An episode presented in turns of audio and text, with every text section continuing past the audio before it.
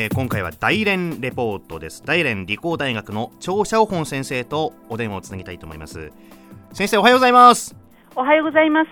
早上好。ザオシャンハウねえ大連はこの時期のお天気気候はどんなもんなんですか？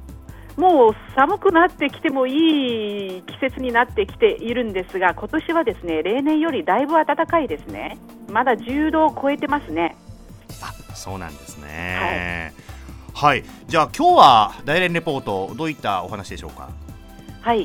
今日はですね、爆言とその作品についてご紹介したいと思います。あの先日ノーベル文学賞を受賞なさった方ですよねはい、おっはいしゃる通りです。はい爆言はあの莫大の爆に、えー、と言語の言と書いて、はい中国語で妄言と呼びますが、はい白言はですね中国人作家で今年のノーベル文学賞を獲得した人物ですね。はいで彼の作品は、えー中国農村を幻想的かつ力強く描いたものが多くて、まあ、幻覚的なリアリズムを通して民話歴史現代を融合させたっていうのが爆言がノーベル文学賞を受賞した理由ですね。はいで爆言はですね中国現代文学の代表的な人物でその作品はあの実は数多く日本語にも翻訳されていて、はい。日本でも出版されています。うん。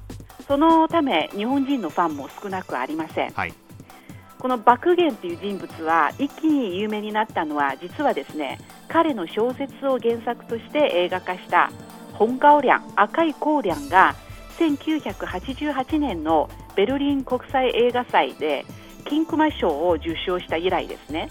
有名な中国人監督ジャン・イーモウの代表作でもある「赤い光梁」は中国国内外でかなり大きな反響を呼びました。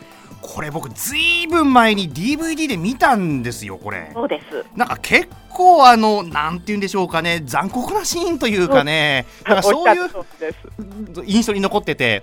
もう確かにですね、もうおっしゃる通り、この作品はですね、わい雑かつ残酷なシーンがかなり多くうて、ん。まあ、品の悪い言葉が品質しますけど、えまあ、それだけこそ、それだからこそ生きてるんだっていう、その中国農村のええ。強烈な生命力、生きるための本能のそういう力強さといったものが伝わってくるんですねえ。はい本当ねこの生きるための本能の力強さみたいなものを感じますよねそうですね。うんはい、そしてもう特に画像で、あのー見られるともっとそういうふうに感じるでしょうね。はいこれ DVD もねありますもんねはい、そうですね。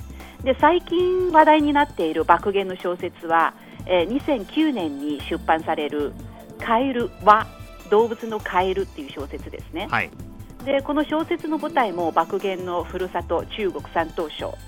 語り手はあのオタマジャクシという劇作家希望の男ですがストーリーは助産婦のおばさんっていう人物を中心に繰り広げられるんですね。はい。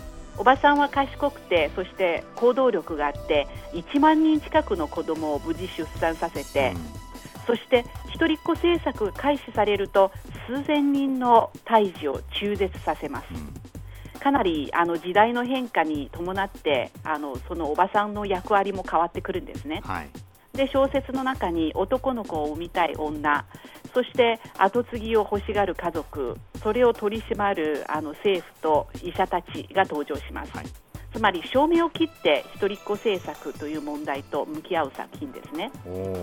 私はこの作品をまだ読んでいませんがあの爆言はこの作品を通じて子供を産むそして子孫を残すという人類の最も基本的な問題。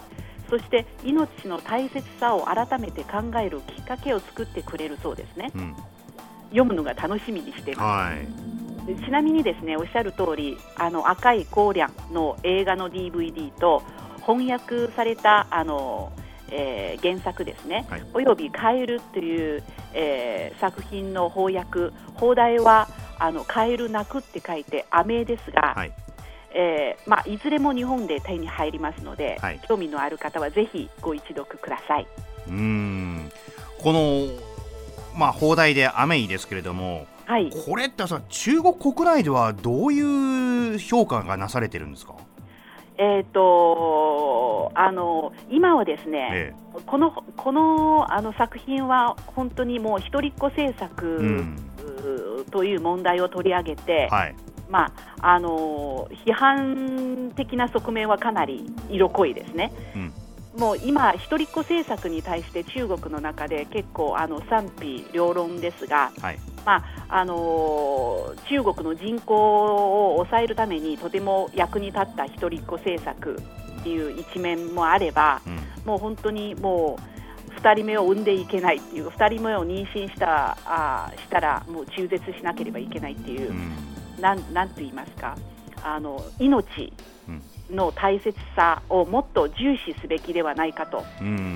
その一人っ子政策をもっと見直しをするあの必要があるのではないかというような声が今、だんだん高まってきているんですね。あ国内でもそれ高まってるんですね。そうですね。特にあの、えー、爆言があ爆言の小説でとても強く主張しているのがこう今の社会の中で2人目の子供を産んだらお金で片付けられるっていうような、うん。不平等な側面もあるので、そういったことをまずあなくすのではないかといったあの主張はかなりあの強く示されているんですね。うんまあ、そういった政策に関するその議論の、まあ、きっかけの一つでもあるということですね、この作品がね。そうですねはいわかりました。ぜひまた来月もレポートよろしくお願いしますね。はい。はい。えー、今回は大連レポート大連理工大学の張小本先生でしたありがとうございました谢谢再见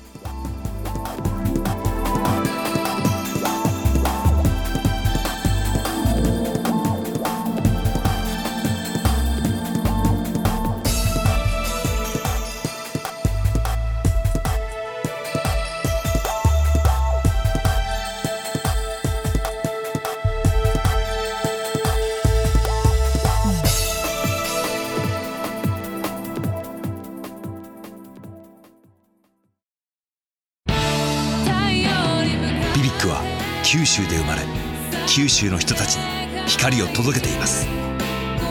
九州のお客様が光り輝くように。それが QTnet の変わらない思いです。キラキラつながる QTnet。